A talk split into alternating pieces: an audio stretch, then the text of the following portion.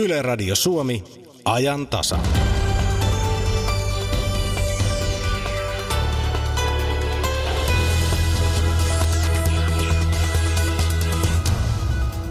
Suomi 100, Hector 70. Mitä mahtavan uran tehnyt lauluntekijä ja radiotoimittaja kertoo muistelmiensa ensimmäisessä osassa Asfaltti Hippi, se selviää kohta. Helsingin poliittiset päättäjät pääsevät tänään keskustelemaan mahdollisen suurmoskeen rakentamisesta. Asia jäänee pöydälle tämänpäiväisessä Helsingin kaupungiympäristön toimialan lautakunnassa. Lähi-idän asioita pitkään seurannut toimittaja Liisa Liimatainen pohtii Helsingin moskeijan-suunnitelmia. Virtuaalivaluutta Bitcoinin arvo on noussut rajusti syksyn ja vielä viime viikon aikana. Yhden Bitcoinin arvo on tällä hetkellä yli 17 000 dollaria. Mistä tässä on oikein kysymys? Eduskunnassa puolestaan on käynnissä ajankohtaiskeskustelu seksuaalisesta häirinnästä ja A-klinikkasäätiö julkistaa par aikaa tiedotustilaisuudessa raporttia, jonka mukaan suomalaisten naisten päihteiden käyttö on lisääntynyt, samoin päihderiippuvaisten naisten itsemurhat.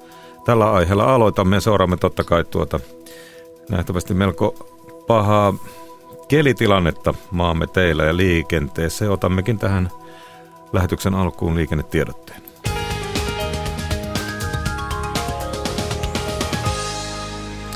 Liikennetiedote tiellä neljä Lahden väylälle. Siellä on kehä ykkösen liittymästä 100 metriä Pihlaimäen liittymän suuntaan tapahtunut onnettomuus ja yksi ajokaista suljettu liikenteeltä tämä Helsingin suunnassa. Tiellä neljä Lahden väylällä kehä ykkösen liittymän jälkeen Helsingin suunnassa onnettomuus, yksi ajokaista suljettu liikenteeltä.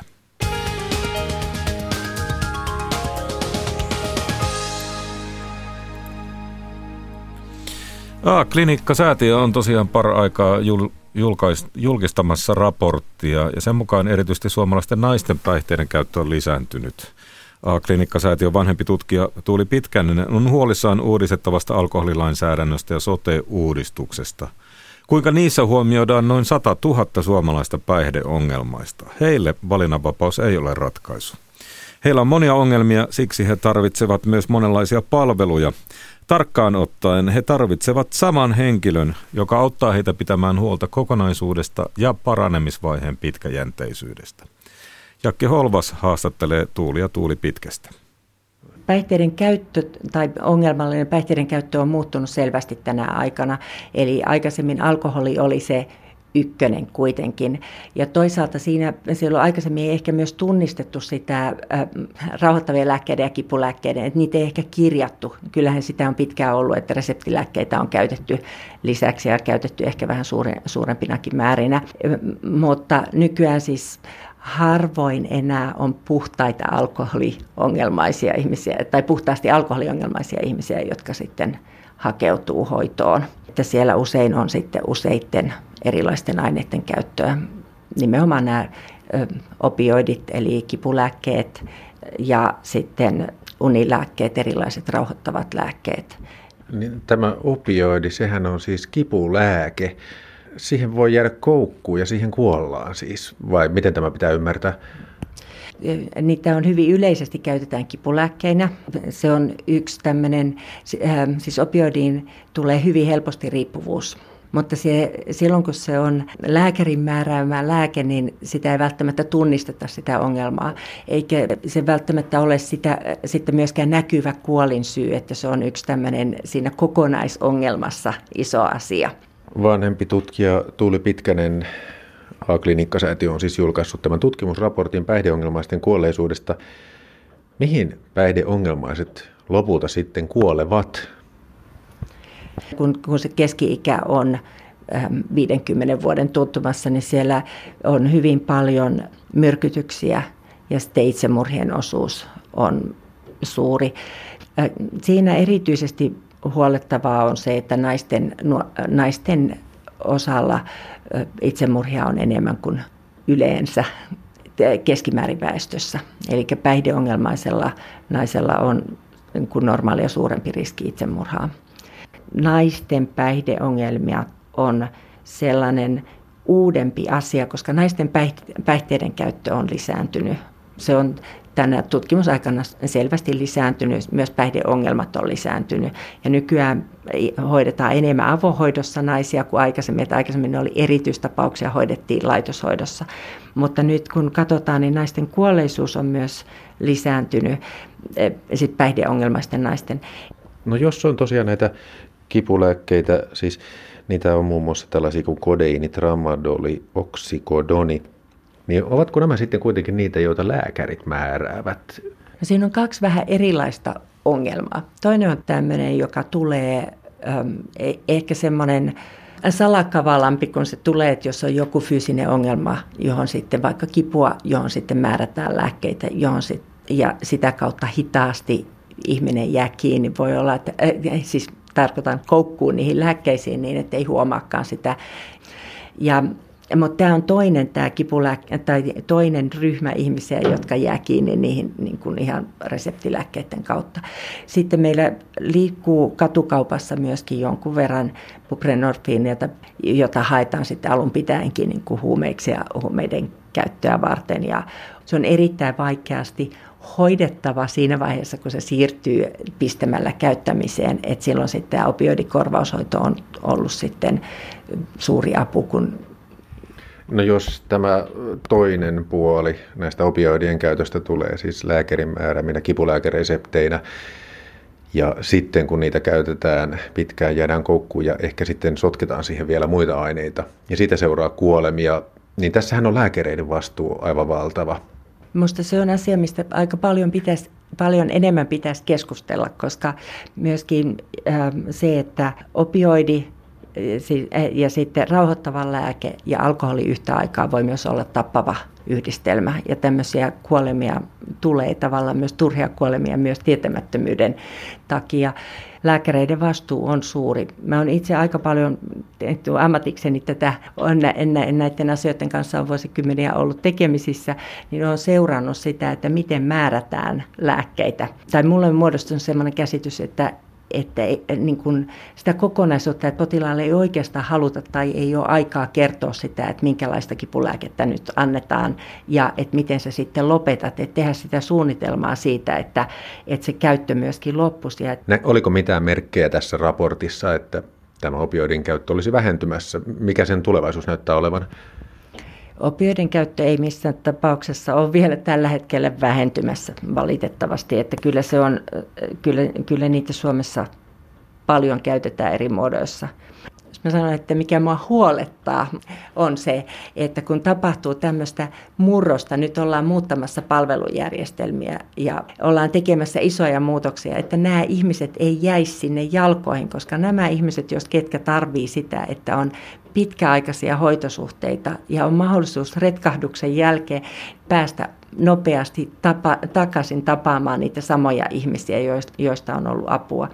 Et kun päihdeongelmaan liittyy helposti retkahdus, siis se on semmoinen tyypillinen, että siinä varsinkin paranemis- tai tässä vaiheessa, kun yrittää ottaa omaa elämää hallintaan, niin sitten tapahtuu niitä epäonnistumisia. Ja nyt tässä on pari isoa asiaa, jotka nyt tulee vaikeuttamaan näiden ihmisten elämää. Jos ajatellaan, ollaan tekemässä muutoksia alkoholilainsäädäntöön, lisäämässä sitä päihteiden saatavuutta, niin tämä on nimenomaan nyt sitä ryhmää, johon se helposti koskettaa, että mitä, jos tekee päätöksen, että en halua käyttää, mutta mitä helpompaa on sitten saada alkoholia, tämä on, tämä on haavoittuvainen ryhmä siinä. Ja samoin sitten, jos ajatellaan tätä hoitopalvelujen muutosta, niin, niin nämä ei ehkä ole niitä ihmisiä, joille joku valinnanvapaus on se ykköskysymys, koska heillä on niin monenlaisten palvelujen tarvetta. He tarvitsevat, niin että kun olisi vain jossakin joku, joka katsoisi ja auttaisi ja pitäisi huolta siitä kokonaisuudesta ja sitä pitkäjänteisyyttä, että, että näin saisi niin jäädä semmoisen, nämä on ihmisiä, jokainen heistä on ihminen ja he tarvitsevat niin inhimillistä apua ja se, se, että ne ei saisi jäädä niin pelinappuloiksi. Tämä on semmoinen mun syvä huoleni tässä. Niin toisin sanoen ymmärsinkö oikein Tuuli Pitkänen, että sote-uudistuksessa olet huolissasi siitä, että miten hoitojärjestelmässä huomioidaan päihderiippuvaiset? Kyllä, koska heillä usein on monia ongelmia. He tarvitsevat palveluja monesta paikasta ja he tarvitsevat pitkäjänteistä tukea ja apua ja mahdollisuutta myöskin päästä, jos tapahtuu tämmöinen retkahtaminen tai elämässä tapahtuu, menee hyvän jakson jälkeen huonosti, niin he tarvitsevat sitä, että he pääsevät nopeasti samojen ihmisten luokse. Suurin osa kuitenkin päihdeongelmaisista ihmisistä pysyy pitkään hengissä, he pystyvät toimimaan, he ovat rakkaita jollekin ihmisille, heillä, heillä on niin omia läheisiään, niin meidän pitäisi pystyä varmistamaan se, että tämä palveluketju toimii laaja-alaisesti niin, että he saavat niin monenlaista tukea. Totta kai siellä, niin kuin, jos ajatellaan, kuolemat on aina surullisia asioita, mutta sitten mä olen myös hyvin paljon haastatellut erilaisia ihmisiä ja minusta mä olen nähnyt sitä, että suurin osa heistä ei koe itseään niin kuin sillä tavalla huono-osaiseksi, vaan he, myöskin kun me ollaan kysytty suoraan, niin on kokeneet itsensä sekä hyvä että huono-osaiseksi. Et normaalisti ihmisellä on kuitenkin valoa, heillä on jotain asioita, heillä on rakkaita ihmisiä ja se ehkä tekee mulle tärkeäksi tämän, että yrittää tuoda heidän näkökulmansa ja tuoda sitä ihmistä esille. Että mikä on se paras tapa tukea? Tietysti äh, niin, sit paras tapa tukea on ensinnäkin se, että, niin kuin, että se ongelma tunnistetaan. Silloin myöskin, että siitä voidaan puhua, mutta että välittää siitä ihmisestä edelleen niin ja osoittaa sen, että välittää, mutta pitää myöskin huolta omasta itsestään, koska läheiset, monet, hyvin monet ihmiset kärsii läheisenä päihde, niin päihdeongelmasta kotona. Esimerkiksi työelämässä on paljon kuormitusta ihmisillä siitä, että, että ei, uska, niin kuin ei olla ymmärretty, että myöskin läheis, niin kuin läheisen pitää pitää myös itsestään huolta, hakea apua myös itselleen. Niin, että ne kannattelijatkin ovat väsyneet. Kyllä, ja mm, niin kuin työelämässä esimerkiksi saattaa hyvinkin näkyä se, että ihminen on loppuun uupunut ja siellä taustalla onkin läheisen päihdeongelma, josta ei uskalleta puhua, tai sitten kaikki hoito keskittyy vain siihen, jolla on se ongelma, eikä ymmärretä, että myöskin erittäin tärkeää on se, että läheinen saa itse apua ja tukea ja voimia ennen kuin se on sairastunut tai uupunut. Että ihmisillä on voimavaroja ja myöskin moni ihminen pääsee päihdeongelmasta eteenpäin, saa sen hallintaan. Kun katsotaan kuolleisuutta, niin moni niistä olisi voitu estää, jos olisi paremmin osattu tukea, olisi, olisi aikaisemmin saanut apua. Näin A-klinikkasäätiön vanhempi tutkija Tuuli Pitkänen Jakke Holvas haastatteli.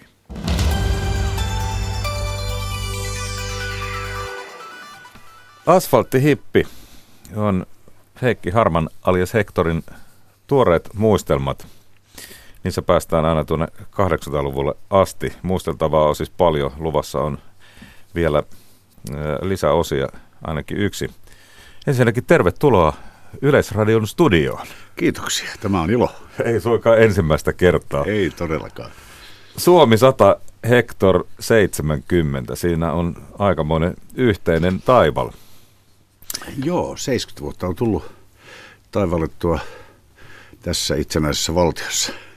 Jos Suomi on muuttunut, niin, niin kyllä on varmasti Hectorkin, mutta tuota, se mikä kirjaa lukiessa tulee mieleen, että sukupolvesi on vaikuttanut tässä maassa aika paljon ja aika moneen. Miten itse näet tämän?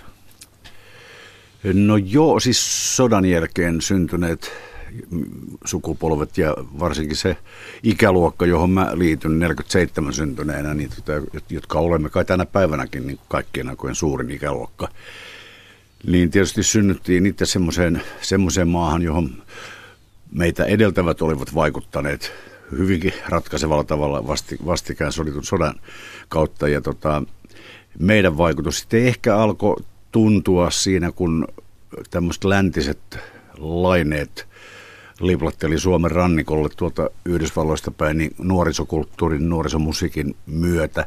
Ja mitä siitä sitten seurasi niin kokonaisvaltaisemmin ajatellen myös kaikki tiedonvälityksen niin kuin, ö, tiheneminen – ja tiedon saanti, kaikki se vaikutti siihen, että meidän, meidän tota, sukupolvella rupesi olemaan sitten jo ihan omat ideat ja omat arvot ja näkemykset, kun tultiin 60-luvun puolivälin jälkeen. Ja siitä sitten seurasi, että tietysti tämmöistä suuresta ikäluokasta myöskin on tullut paljon ö, vaikutusvaltaisiakin henkilöitä, jotka vaikuttaa osa heistä vielä tänäkin päivänä. Jotkut voisivat sanoa valitettavasti meidän eduskunnassakin. Ja, ja tota, kyllä sitä porukkaa, kun oli niin paljon, oli mistä valita sitten eri tehtäviin. Ja se, mikä näin 60-luvulla syntynyttä niin kuin ihmetyttää, ja varsinkin jos katsoo vielä nuorempia, että, että teidän sukupolvesta noustiin melko nuorena aika vaativiin tehtäviin ja aika näkyville paikoille. Joo, näin varmasti on ollut. Mä en itse kuulu siihen ryhmään, että mähän olin vain rautalanka-kitaristi lukioaikoina, teiniaikoina ja, ja tota, sitten trubaduuri folkin rämpyttäjä ja sitten tein yhden levyn, joka, joka tota, jonkin verran menestyi ja joka sisälsi sitten niitä teemoja, jotka silloin äh, leimas äh, ihmisiä niin kuin olemassa olevat sodat ja varsinkin Vietnamin sota ja siihen suhtautuminen. Sitä kautta sitten tota, sitä vaikuttavia henkilöitä rupesi tulemaan ja poliittinen laululiike syntyi siinä ohessa ja niin poispäin, että kyllähän se tietysti oli vahvaa osallistumisen aikaa ja vaikuttamisen halua edustavaa aikaa. Se, mitä nykylapset ei, ei koskaan ole itse saaneet kokea, mitä te suuret ikäluokat, lapsilaumoja kaupungin pihoilla, kadulla ja, ja tota, kouluissa, ja ei tämmöistä kännykkäajan kontrollia.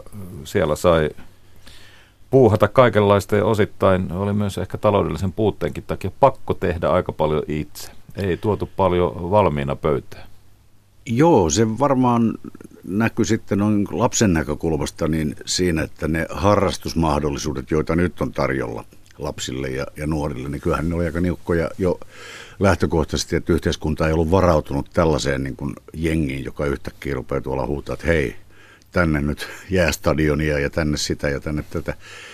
E, mutta kyllä totta kai se niin kuin ihan mun varhaisempi lapsuus, niin, niin kyllä sitä leimas, vaikka me oltiin Töölössä asuva sanotaan, lähes keskiluokkainen perhe elintasoltamme suurin piirtein, niin kyllä se, kyllä se puute, kaiken puute ja, ja tota vaja, vaje tuntui, että kyllä mä jotenkin muistan vielä elintarvikekortit, joilla mutsi lähti ostamaan ruokaa ja, ja mitään erityistä ei voinut kauheasti palkkapäivien välillä ostella. Että se oli tarkkaan laskettu se fyrkka, minkä Faija toi himaan, pisti tilipäivänä piirongin päälle riihikuivat setelit ja niille piti sitten mutsin tulla toimeen. Ja, ja tota se heijastui myös siinä, että, että siis nykynuorellekin on varmaan ihan käsittämätön ajatus, että joku parsii sukkia – tai, tai tota parsi, jos on vähän kaatullut ja houstu mennyt rikki, niin ne parsitaan ja pannaan paikka päälle. Ja siis tämmöisiä konkreettisia juttuja, joita näkee vanhoissa valokuvissa ja ihmettä, että onko ne kaikki ollut niin helvetin köyhiä. Ei se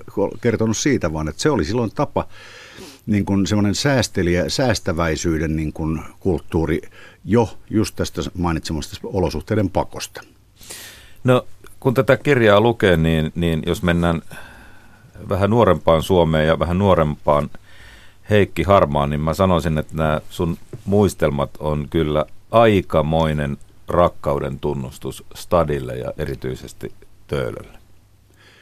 Olet kyllä siinä aivan oikeassa ja kyllähän se tavallaan tittelikin velvoittaa, että kun mä oon yksi, yksi muutamista, jotka on tähän mennessä valittu virallisesti Stadin kundiksi, että mulla on sitä plakaattia ja kunniakirjakin olemassa ja tota, ja, ja leimallisesti on myös monissa lauluissa niin tota, pitänyt stadia ikään kuin, niin kuin lavasteena tapahtumille ja, ja käyttänyt ihan oikeita paikan nimiä monessakin kohtaa, niin tota, se on musta selvä. Se on tavallaan yhtä selvää kuin kuka tahansa, missä päin tahansa Suomea asuva lauluntekijä tai taiteilija jollakin tavalla heijastaa sitä omaa elinympäristöä ja sitä kotiseuturakkauttansa. Ja siitähän tässä on kysymys. Voi olla, että stadilaisuuteen ei niin kuin noin laajemmin valtakunnassa suhtauduta sillä ajatuksella niin kuin esimerkiksi hämäläisiin tai hämeeseen tai, tai turkkulaisiin tai sille, että olisi sellainen koti, kotiseuturakkaus, mutta stadilaisilla se polte on ihan ihan samanlainen, vaikka ympäristö on urbaani ja ei niinkään sillä tavalla vanhanaikaisesti romanttinen. No, puhutaan musiikista. Nykyään äh, aika pikkurahalla jokainen saa meistä kännykkään lähes kaiken maailmassa tehdyn musiikin. Mutta ennen musiikki oli harvinaista ja se oli erityistä. Ja kun lukee tätä asfalttihippi muistelmateostas, niin tuota, siitä tulee kyllä mieleen, että, että kyllä se, se musiikin perässä sai mennä ja se vaati kyllä ihan erityistä poltetta niin kuin edes kuulla sitä musiikkia. Joo, tottahan toi on, että äh, kun ajattelee itseäni niin kuin 50-luvun skidinä, että se lapsuus oli sitä 50-lukua, jolloin, jolloin kotona oli, jos sattui olemaan, kaikilla ei vielä ollut edes putkiradiotakaan, meillä kyllä se oli lähtökohtaisesti jo himassa ja, ja tota, se vaan se niin kuin omanlaisensa musiikin löytäminen oli, oli sitten teini-ikään tulossa vähän vaikeaa, koska Yleisradion silloinen musiikkipolitiikka oli kyllä aika rajallista tai rajoittavaa. Mutta toisaalta taas sitten kyllä Yleisradiossa oltiin tunnistettu suurten ikäluokkien ö, olemassaolo niin, että itse asiassa niin lapsille suunnattua ohjelmaa, lasten ohjelmia, kuunnelmia, erilaisia sarjoja, lasten tunteja oli useampia ja, ja tota, lasten musiikkia tehtiin silloin paljon enemmän kuin koskaan sen jälkeen varmaankaan. Ja, ja niin ne on jäänyt mieleen seikkailun hohtoisina tämmöistä Jori Malmsteenin Mikki Hiri Merihädässä ja siellä ja täällä Vuorenpeikkoa ja muuta. Ja, ja, ja monet sitten Kipparikvartetin esitykset, joista monet vielä oli Helismaan loistavia tekstejä. Silloin oli, oli erinomainen ikäluokka hyviä sanottajia, skribenttejä levyyhtiöiden käytössä, ja, jotka oli kovia kokeneita ja paljon nähneitä miehiä toisaalta. Mutta, mutta se, kyllä se lapsuus meni vielä ja oli todella kuunnelmia, joita kuunneltiin, siis jatkokuunnelmia, että niitä kuunneltiin himassa. Työllökin mun näkökulmasta mä muistan, että se hiljeni, kun tuli joku hyvää iltaa, nimeni on Cox, jännityskuunnelma tai Kallekusta ja Korkin seikkailut. Montako osaa niitäkin ikinä oli. Niin se oli vähän semmoista niin kuin leffan korviketta, kun ei oikein leffankaan ollut varaa mennä joka sunnuntai lasten näytökseen, niin tota, nämä kuunnelmat sitten korvas kyllä sitä.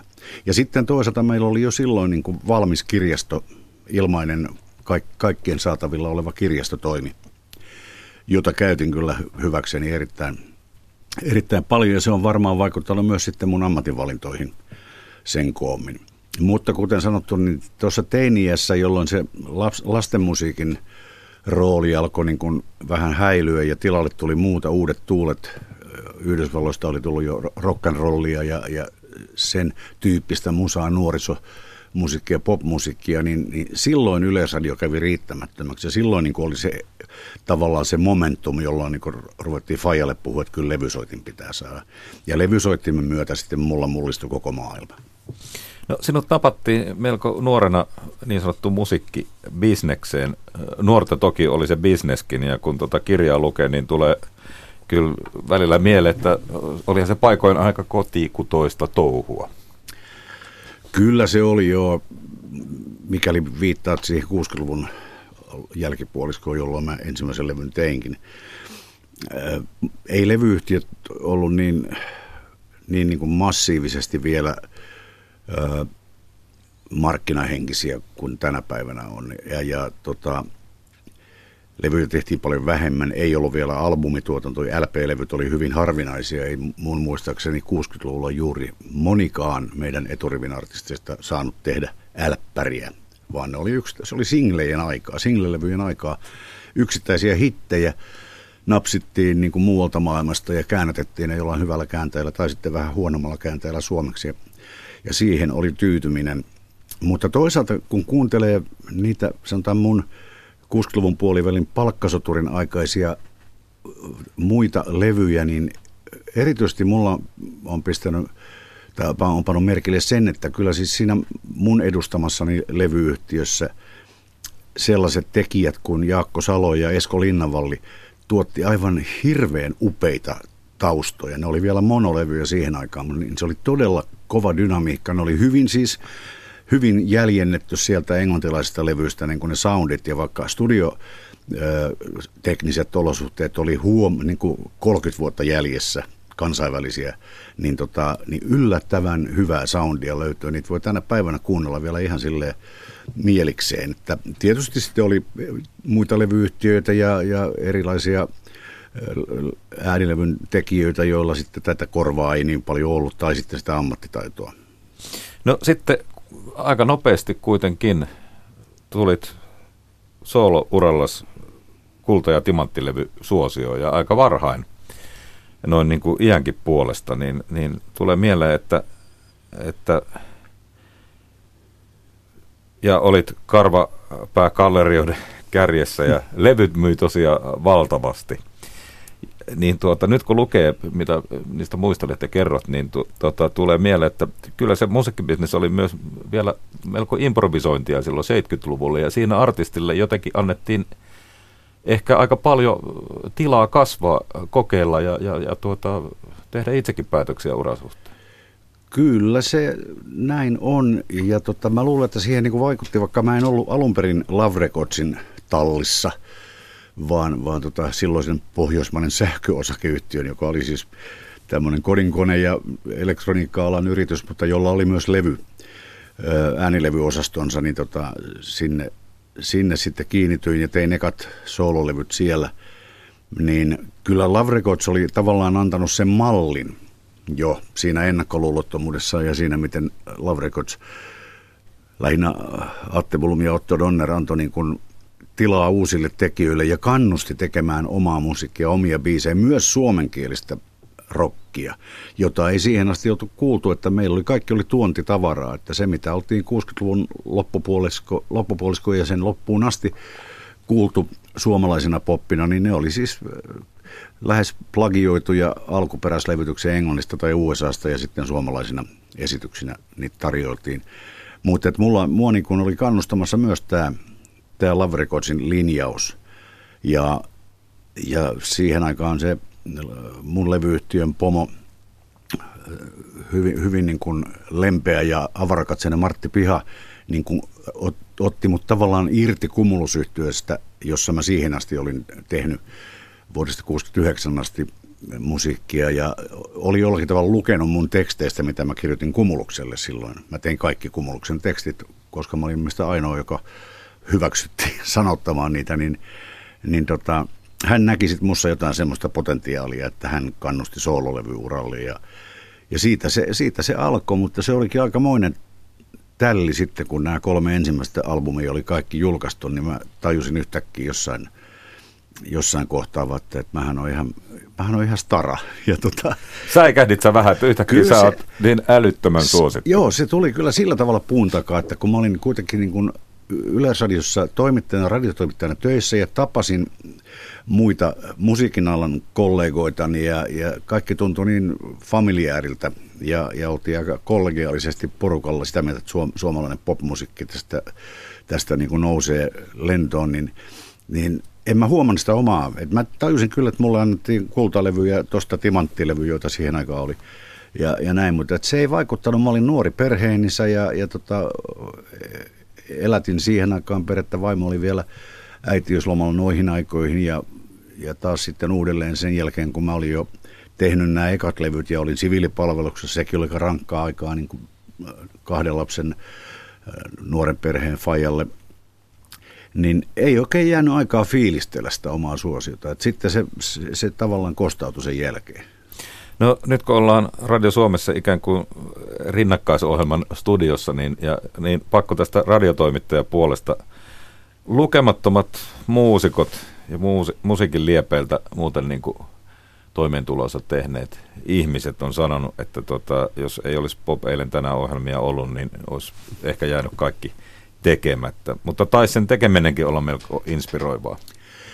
Oli, kyllä joo. Ja siis sama, mikä niin kuin meidän musiikin tekemisessä, niin toimi myös Yleisradiossa niin, että, että oli hyvät pomot, jotka ymmärsi silloinen sävelradio, joka juuri, jota ajettiin rinnakkaisohjelmassa, kun taas yleisohjelma, se toinen oli sitten niin kuin enemmän puheohjelmaa ja klassista musiikkia, niin, niin meitä kyllä kannustettiin hirveästi, meitä nuoria ensimmäisen aallon pop-toimittajia niin kuin kehittelemään sitä ohjelmistoa ja, ja niin me sitten varioitiin. Ja tämä oli mun, mun kuningasideani tämä Pop eilen tänään, koska siis siinä pääsi niin kuin toimittaja vertailemaan niin kuin tämän hetken musan ominaisuuksia ja, ja ominaislaatua siihen, mitä se on ollut aikanaan. Silloin kuitenkin jo oli rockmusiikilla, oli historiansa ja, ja se kuitenkin kehittyi koko ajan. Et me oltiin kyllä oikein niin kuin maalinteko paikalla näkemässä, miten kaikki – sitten tapahtuikaan Beatlesien myötä ja, ja siitä eteenpäin.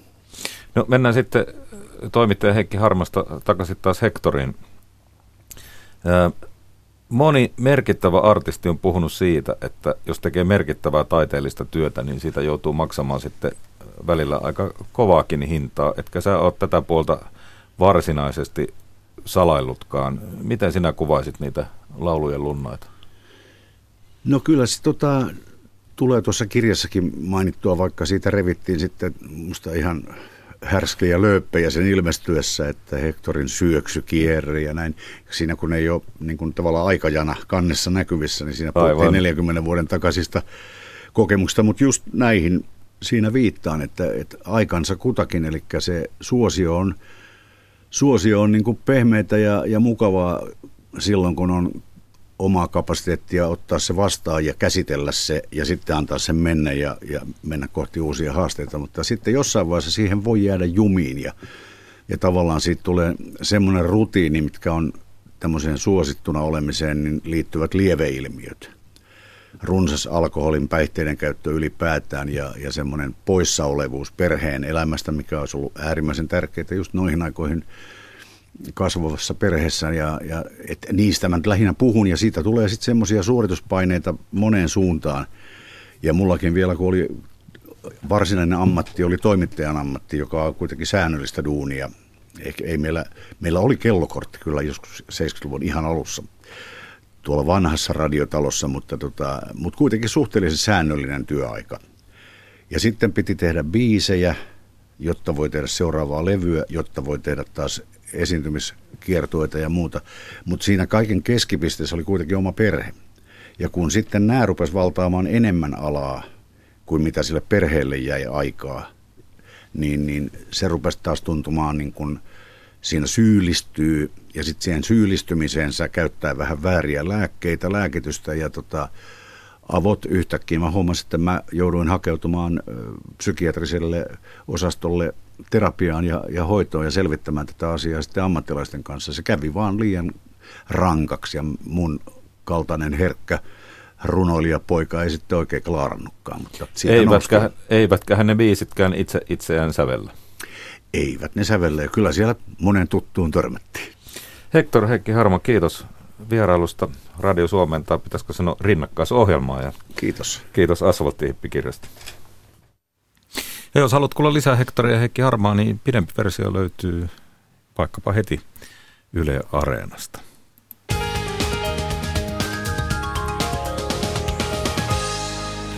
Liikennetiedote tielle 101, siis kehä ykköselle. Se tulee Espooseen Ruukirannantien kohdalle. Siellä on liikenneonnettomuus. Tämä on ensitiedote siitä. Tie 101, kehä ykkönen, Espoo ja Ruukirannantien kohta.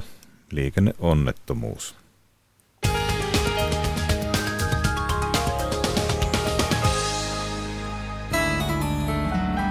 Mikko Kuustonen tässä moi. Haluatko ilahduttaa sulle tärkeää ihmistä aivan erityisellä tavalla jouluna 2018? Kerro meille teidän yhteinen jouluinen tarina tai muisto, ja me teemme sinulle lahjaksi laulu. Anna laulu lahjaksi ja lähetä tarinasi osoitteessa radiosuomi.fi. Yle. Radio Suomi. Se on kanava, Kello on 14.36. Kuuntelet ajan tasaa. Tässä ajan tasassa kuullaan pian, mitä eduskunnassa käydään keskustelua seksuaalista häirinnästä. Me Too-kampanjaan moni varmasti on törmännyt vaikkapa sosiaalisessa mediassa. Ihmettelemme, mikä ihme on bitcoin, jonka arvo on noussut rajusti viime aikoina, mutta nyt puhutaan mahdollista suurmoskeijasta Helsingissä. Siitähän asiahan on esillä tänään Helsingin kaupunkiympäristön toimialan lautakunnassa ja se jäänee pöydälle tämän päivässä kokouksessa.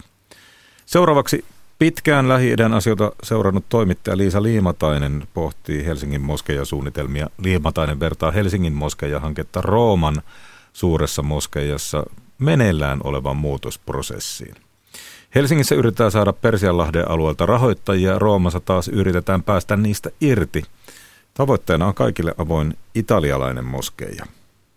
Helsinki päämoskeja-hanketta ajava säätiö Oasis on anonut kaupungilta tonttia moskeijalle, jonka rahat tulisivat Bahrainista ja todennäköisesti Saudi-Arabiasta. Olen seurannut tätä moskeja-hanketta syksystä 2013 lähtien ja vastustanut sitä avoimesti ja ilmaissut kantani hankkeen vetäjille Pia Jardille ja Ilari Rantakarille. En tietenkään vastusta moskejan rakentamista. Päinvastoin, mielestäni Helsinki tarvitsee kunnon sunnimoskejan. Vastustan hanketta, koska sen rahat tulevat koko lähi vaikuttavalta vihapolitiikan alueelta Persianlahdelta.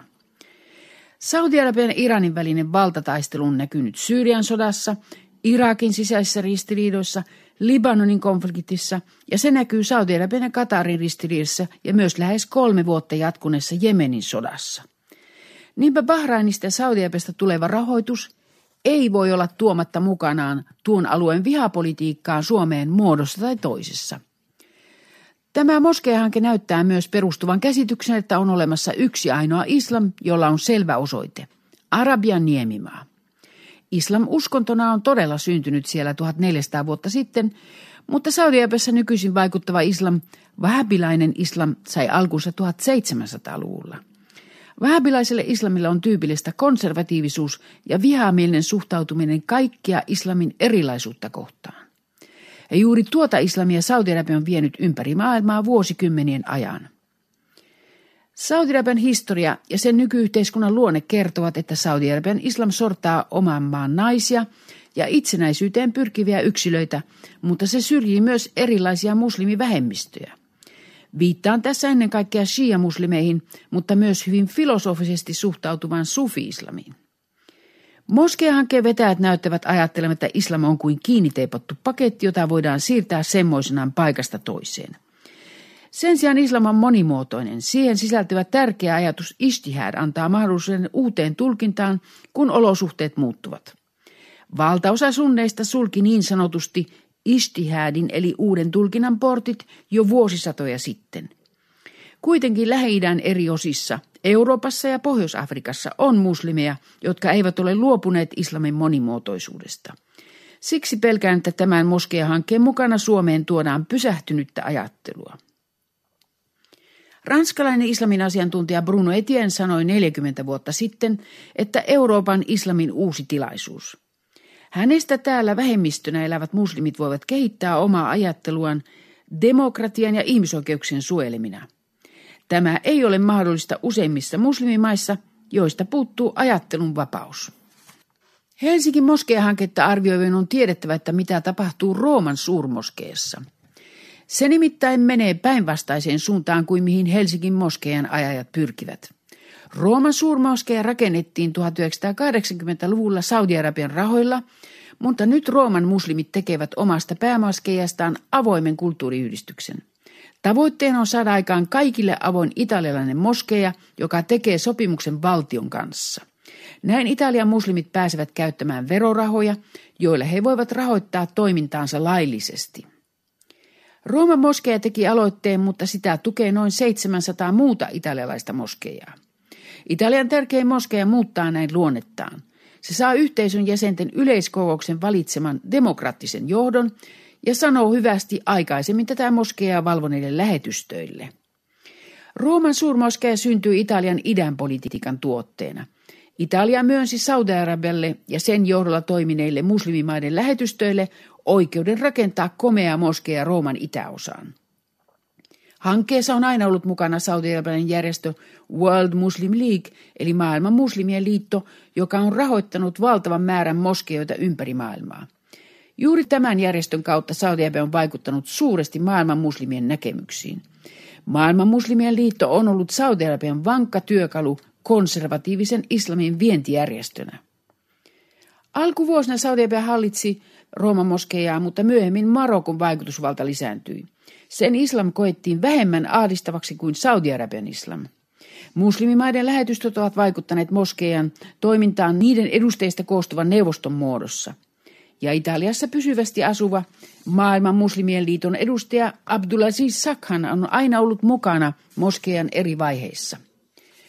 Rooman moskea on joutunut hyväksymään hänen läsnäolonsa, mutta nyt kaikki muuttuu – Lokakuussa pidettiin Rooman moskeassa yleiskokous, jossa valittiin johtokunta, jonka jäsenet valmistavat moskean uudet säännöt. Yleiskokous valitsi päämoskeelle myös puheenjohtajan, marokkolaissyntyisen Italian parlamentissa demokraattista puoluetta edustavan euromuslimin Halid Shaukin. Italian sisäministeriö on ajanut tätä prosessia jo pitkään. Se haluaa, että muslimit tekemät samanlaisen sopimuksen sisäministeriön kanssa kuin muilla uskonnollisilla yhteisöillä on jo. Tämän sopimuksen perusteella kaikki kristityt kirkot, mutta myös buddhalaiset ja hindulaiset saavat oman osansa verorahoista. Tähän saakka muslimien eripuraisuus on estänyt heitä saamasta omaa osuuttaan verorahoista, mutta nyt sopimus on syntymässä. Sen ulkopuolelle jää muslimiveljeskunta, joka ei halua tulla mukaan sopimukseen. Veroilmoituksessa jokainen italainen veronmaksaja voi valita ilmoituksen lopussa olevasta luettelosta sen uskonnon, jolle hän antaa kahdeksan promillea omista veroistaan. Kaikki uskonnot ovat tässä samanarvoisia katolisen kirkon vahvuudesta huolimatta. Sopimuksen piiriin tulevista moskeista tulee julkisia, avoimia tiloja, joissa noudatetaan Italian lakeja ja puhutaan Italiaa. Maahanmuuttajia Italiaan on tullut kaikkialta maailmasta ja siksi Italia on heitä yhdistävä tekijä, jonka osaaminen auttaa myös kotouttamisessa. Rooman suuressa moskeessa on siis menossa muslimiyhteisön italialaistamis- ja eurooppalaistamisprosessi. Näin Italian muslimien valtaosa voi irrottautua konservatiivisten ja vihapolitiikkaa levittävien muslimimaiden vaikutuspiiristä ja Euroopasta voi tulla todella islamin uusi tilaisuus. Rooman moskeja menee täysin vastakkaiseen suuntaan kuin Helsingin moskeja-hankkeen ajajat. Näin Roomasta toimittaja Liisa Liimatainen.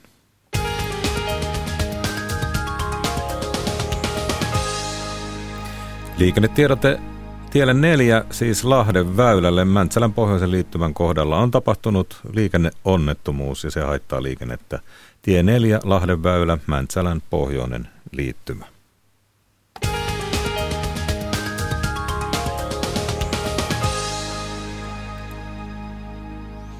Sitten puhutaan virtuaalivaluutta Bitcoinista. Sen arvohan on noussut rajusti syksyn ja vieläpä viime viikon aikana. Hyvä, jos ei tämä ohjelma-aikana.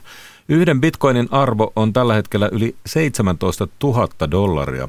Bitcoinin ihmeellisen maailman meidät johdattavat F-Securen tutkimusjohtaja Mikko Hyppönen, Nordnetin talousasiantuntija Martin Paasi ja finanssivalvonnan johtaja, johtava digitalisaatioasiantuntija Hanna Heiskanen. Mikko Hyppönen kertoo, mitä virtuaalirahalla voi tehdä. Kyllä, sillä voidaan ostaa verkosta vaikka mitä. Siellä on tämmöisiä välityspalveluita, joiden kautta voi ostaa vaikka Amazon.comista mitä vaan ja maksaa sitten bitcoineilla. Mutta varmasti 99 prosenttia bitcoinin käytöstä tällä hetkellä on spekulointia, eli ihmiset ostaa sitä ja odottaa, että sen arvo nousee. Jatketaan perusteista. Hanna Heiskanen, miten bitcoin eroaa niin sanotusti perinteistä rahasta? No bitcoinia ei ensinnäkään säännellä. Kukaan ei valvo sitä. Ja tämä tarkoittaa sitä, että bitcoinin ostajille ja omistajille ei ole lainsääntelyyn perustuvaa suojaa. Ja kun bitcoinia käytetään maksuvälineenä, vaikka se maksuvälineen käyttö onkin harvinaista, niin sillekään ei ole semmoista suojaa, mitä esimerkiksi tavallisille tilisiirroille Studioon on tullut myös Nordnetin talousasiantuntija Martti Paasi. Tästä bitcoinin perusteista vielä. Jos niitä ei ole olemassa fyysinä tuotteina eikä niiden arvoa sääntele mikään taho, kuten keskuspankki, niin millaisia sijoituskohteita bitcoin tai muut kryptovaluutat ovat? No kyllä ne on spekulatiivisia, että vaikka se teknologia siellä taustalla on mieletön ja tämä, tämä niin kuin viitaan tähän lohkoketju oivallukseen ja näin, niin, niin kyllähän ne on täysin spekulatiivisia sijoituskohteina – Nunetin asiakkaat käyvät kauppaa tällaisella Bitcoin-trackerilla enemmän kuin Novo Nordiskin, Nokian ja, ja tota, hen, hen, H&M osakkeen kanssa yhteensä. Et siis se on niin kuin todella paljon.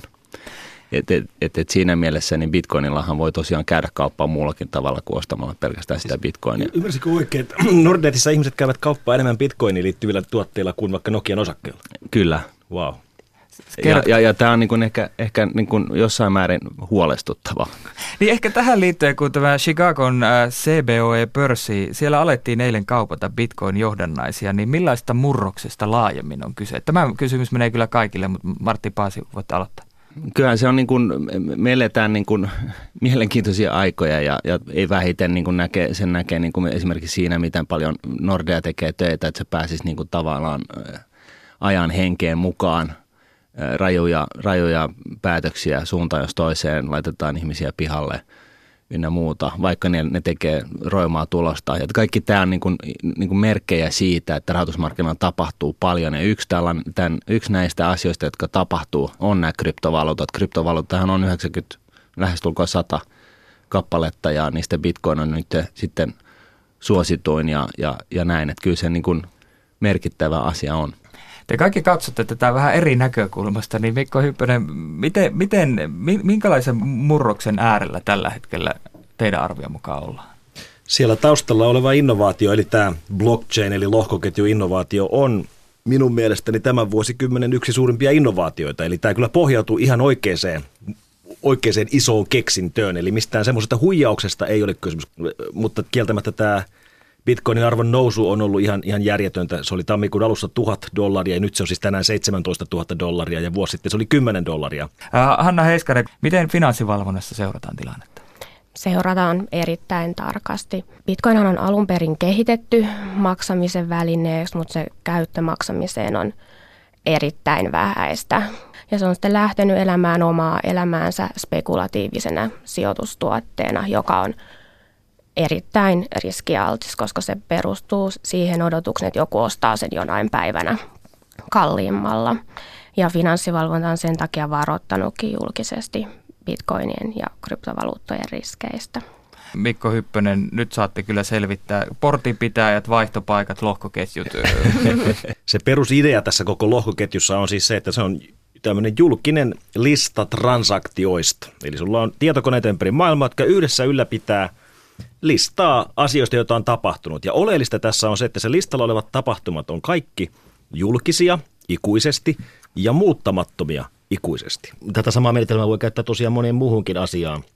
Ja minä kun vietän päiväni rikollisten kanssa puuhatessa, niin, niin rikolliset rakastavat bitcoinia ja muita virtuaalivaluuttoja. Ja ihan samasta syystä, kun, kun reaalimaailman rikolliset rakastavat käteistä. Entä jos sinne tosiaan jää jälki kaikista niistä transaktioista tai muista, niin miten ne, mi, mi, eikö tämä ole rikollisten kannalta jotenkin hankala asia? Joo, ja vastaus, että periaatteessa kyllä, käytännössä ei. Myös maailman suurimmat pankit kehittävät nyt yhteistä Korda ratkaisua. Suomesta mukana ovat OP, Danske Bank ja Nordea. Niin Martti Paasi, miten suuri mullistus lohkoketjutekniikka voi olla rahoitusalalla? Periaatteessa niin, niin se poistaa tällaisen niin sanotun back-office-toiminnon niin kuin monesta asiasta. Eli Eli tässä ei niin kuin varsinaisesti tarvita enää tällaista institu- instituutiota kuin pankit ylläpitämään tällaista niin kuin, ä, transaktion mahdollistavaa kirjaa, ja, ja tämä tarkoittaa käytännössä, siis käytännössä sitä, että nyt kun, jos me normaalisti lähdet, mä, mä lähden nyt siirtämään rahaa täältä jonnekin Euroopan maahan, niin, niin siinähän on välissä monta pankkia, muita tahoja ja, ja, tota, ja kaikki tämä niin kuin luo sellaista uskottavuutta tähän maksujärjestelmään. Ja, ja lohkoketjussa niin, niin tälle ei ole tarvetta, koska se, se, se, se lohkoketjuraha esimerkiksi, niin, niin, niin se, se pitää itse kirjaa itsestään – meillä on, Hanna Heiskanen, meillä on tosiaan institutionaalisia toimijoita ja, ja vuosien mittaan sofistikoituneempi, koko ajan sofistikoituneempi järjestelmä, globaali järjestelmä, joka mahdollistaa näitä ää, esimerkiksi siirtoja, toiseen, rahasiirtoja toiseen maahan, niin miten tällaisen instituution edustajana, miltä tällainen tulevaisuus kuulostaa? Toki seuraamme itsekin tarkasti lohkoketjujen kehitystä ja olemme sitä mieltä, että siellä on lupaavia sovelluskohteita. Entä sitten tämä ongelmapuoli, kun tuota, on sanottu, että lohkoketjutekniikka ei myöskään olisi hirveän tehokas, sillä se kuluttaa paljon koneen laskutehoa ja sähköä. Tämä menee taas tekniikkapuolelle, mutta Viime viikolla ainakin isosti otsikoita vei se, että pelkästään bitcoinin arvioidaan kuluttavan yhtä paljon sähköä kuin Tanska. Kun bitcoinin arvo on noussut niin suureksi, nämä bitcoinin luojat, eli siis tietokoneet, jotka louhivat siellä lohkoketjuverkossa uutta valuuttaa, mikä siis käytännössä tarkoittaa, että ne varmistaa rahan siirtoja siellä verkossa ja tämä algoritmi palkitsee tämän työn tekijät myöntämällä heille uusia bitcoineja. Kunnes kaikki bitcoinit on kunnes 21, kunnes 21 miljoonaa bitcoinia on luotu, joka tulee tapahtumaan noin seuraavan sadan vuoden aikana. Mikko Hyppänen, Hanna Heiskanen, Martin Paasi olivat äänessä ja totta kai oli Seuri, joka haastatteli. Tämä on ajan tasa. Seksuaalista häirinnästä on käyty tänä syksynä laajaa keskustelua ympäri maailmaa ja nyt aihetta puhui myös Suomen eduskunta. Eduskunnassa on parhaillaan käynnissä ajankohtaiskeskustelu. Aloitteen tähän keskusteluun teki SDPn eduskuntaryhmää. Elina Päivinen on seurannut keskustelua. Elina on nyt studiossa. Ensimmäinen puhuja eduskunnan keskustelussa oli SDPn kansanedustaja presidenttiehdokas Tuula Haatainen, jonka aloitteesta tämä koko keskustelu eduskunnassa käydään.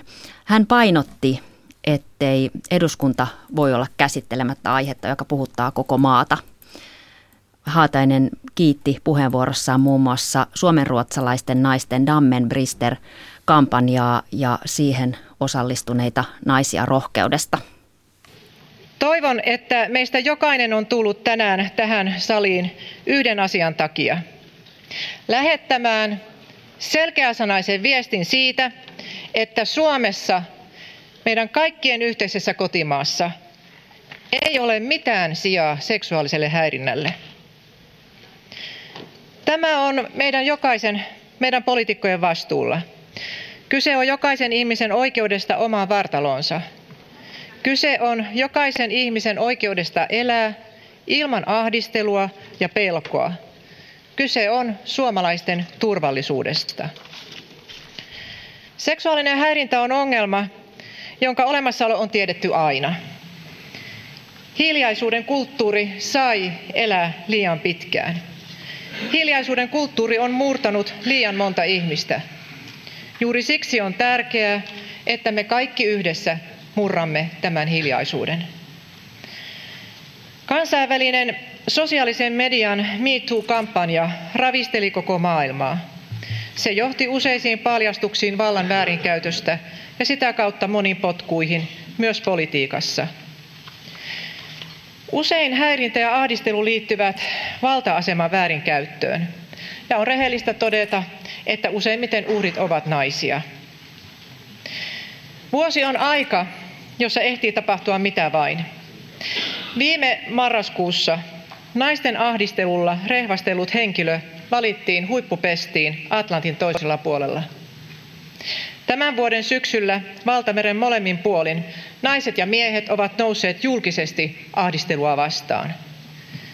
Maailma ja Suomi sen mukana muuttuu parempaan suuntaan. Ja syynä on suurin muutosvoima kaikista, ihmisten rohkeus ja halu toimia oikein. Tuula Haataisen mukaan toimeen on ryhdyttävä seksuaalisen häirinnän kitkemiseksi esimerkiksi kouluissa ja oppilaitoksissa, kuten nyt tehdään kiusaamisen vastaista työtä. Ja myös työpaikoilla on hänen mukaansa terästäydyttävä. Tämä on työturvallisuuskysymys, sanoi Haatainen. Ja lisäksi hänen mielestään myös lainsäädäntöä on tarkasteltava. Hallituksen puolesta perhe- ja peruspalveluministeri Annika Saarikko vastasi Tuula Haataisen puheenvuoroon ja hän totesi, että toimeen on jo ryhdytty. Käytännön toimenpiteinä olemme yhdessä kollegaministerit Lindström ja Mattila kanssa kutsuneet ensi maanantaiksi koolle työmarkkinajärjestöjen ja muiden keskeisten sidosryhmien pyöreän pöydän, jossa käydään keskustelu seksuaalisesta häirinnästä työpaikoilla. Tavoittelemme konkreettisia toimenpideesityksiä siitä, miten yhdessä voimme edistää häirintävapaata työelämää Suomessa. Eduskuntapuolueet ovat tietysti tervetulleita mukaan tuohon keskusteluun. Totean vielä puheenvuoroni päätteeksi, että seksuaalinen häirintä ja ahdistelu on lailla kielletty asia. Muutos työyhteisöissä pitää aloittaa tästä talosta. Asenneilmapiirissä on paljon parannettavaa yhteiskunnassamme ja tarvitaan käytännön toimenpiteitä, kuten selkeät toimintaohjeet häirintätapausten varalle työpaikoille ja muuhun yhteiskuntaan. Tämä aihe tulee monelle kansalaiselle iholle konkreettisesti. Näin siis Annika Saarikko. Oikeusministeri Antti Häkkänen puolestaan totesi, että lainsäädännössä on jo keinoja puuttua häirintään, mutta niistä vähät välitetään. Hän esittikin laajaa kansanliikettä seksuaalisen häirinnän poistamiseen. Nykylainsäädännössä on jo paljon eri mekanismeja, joilla näihin asioihin oltaisiin voitu puuttua. Tasa-arvolakia, työsuojelulakia, on erilaisia organisaatioita, instituutioita, yhdenvertaisuusvaltuutettuja ja muita, keille kuuluu nyt jo tehtävinä valvoa näitä asioita, työpaikoille kuuluu nyt jo tehtävänä puuttua näihin asioihin. On käsittämätöntä, että ongelman mittakaava on edelleen tämä, vaikka lainsäädäntöä tästä talosta on jo viety eteenpäin ja tehty. Tämä on se ongelman ydin.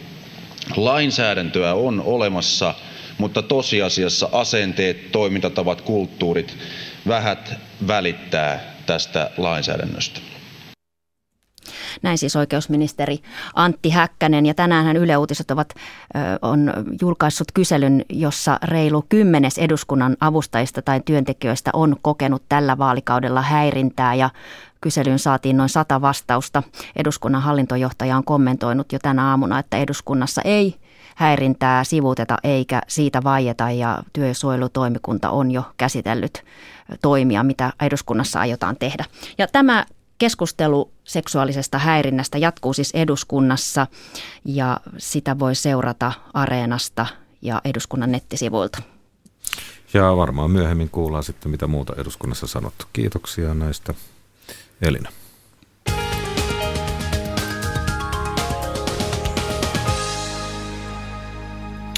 Liikennetiedote teille 25 Hangon ja Tammisaaren välille. Siellä on tarkempi paikka välillä Lappohja ja Trollböle.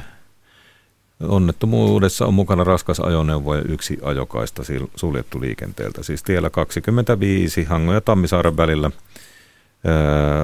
Hangon Lappohjan ja Raaseporin Trollbölen välillä on raskas ajoneuvo joutunut onnettomuuteen.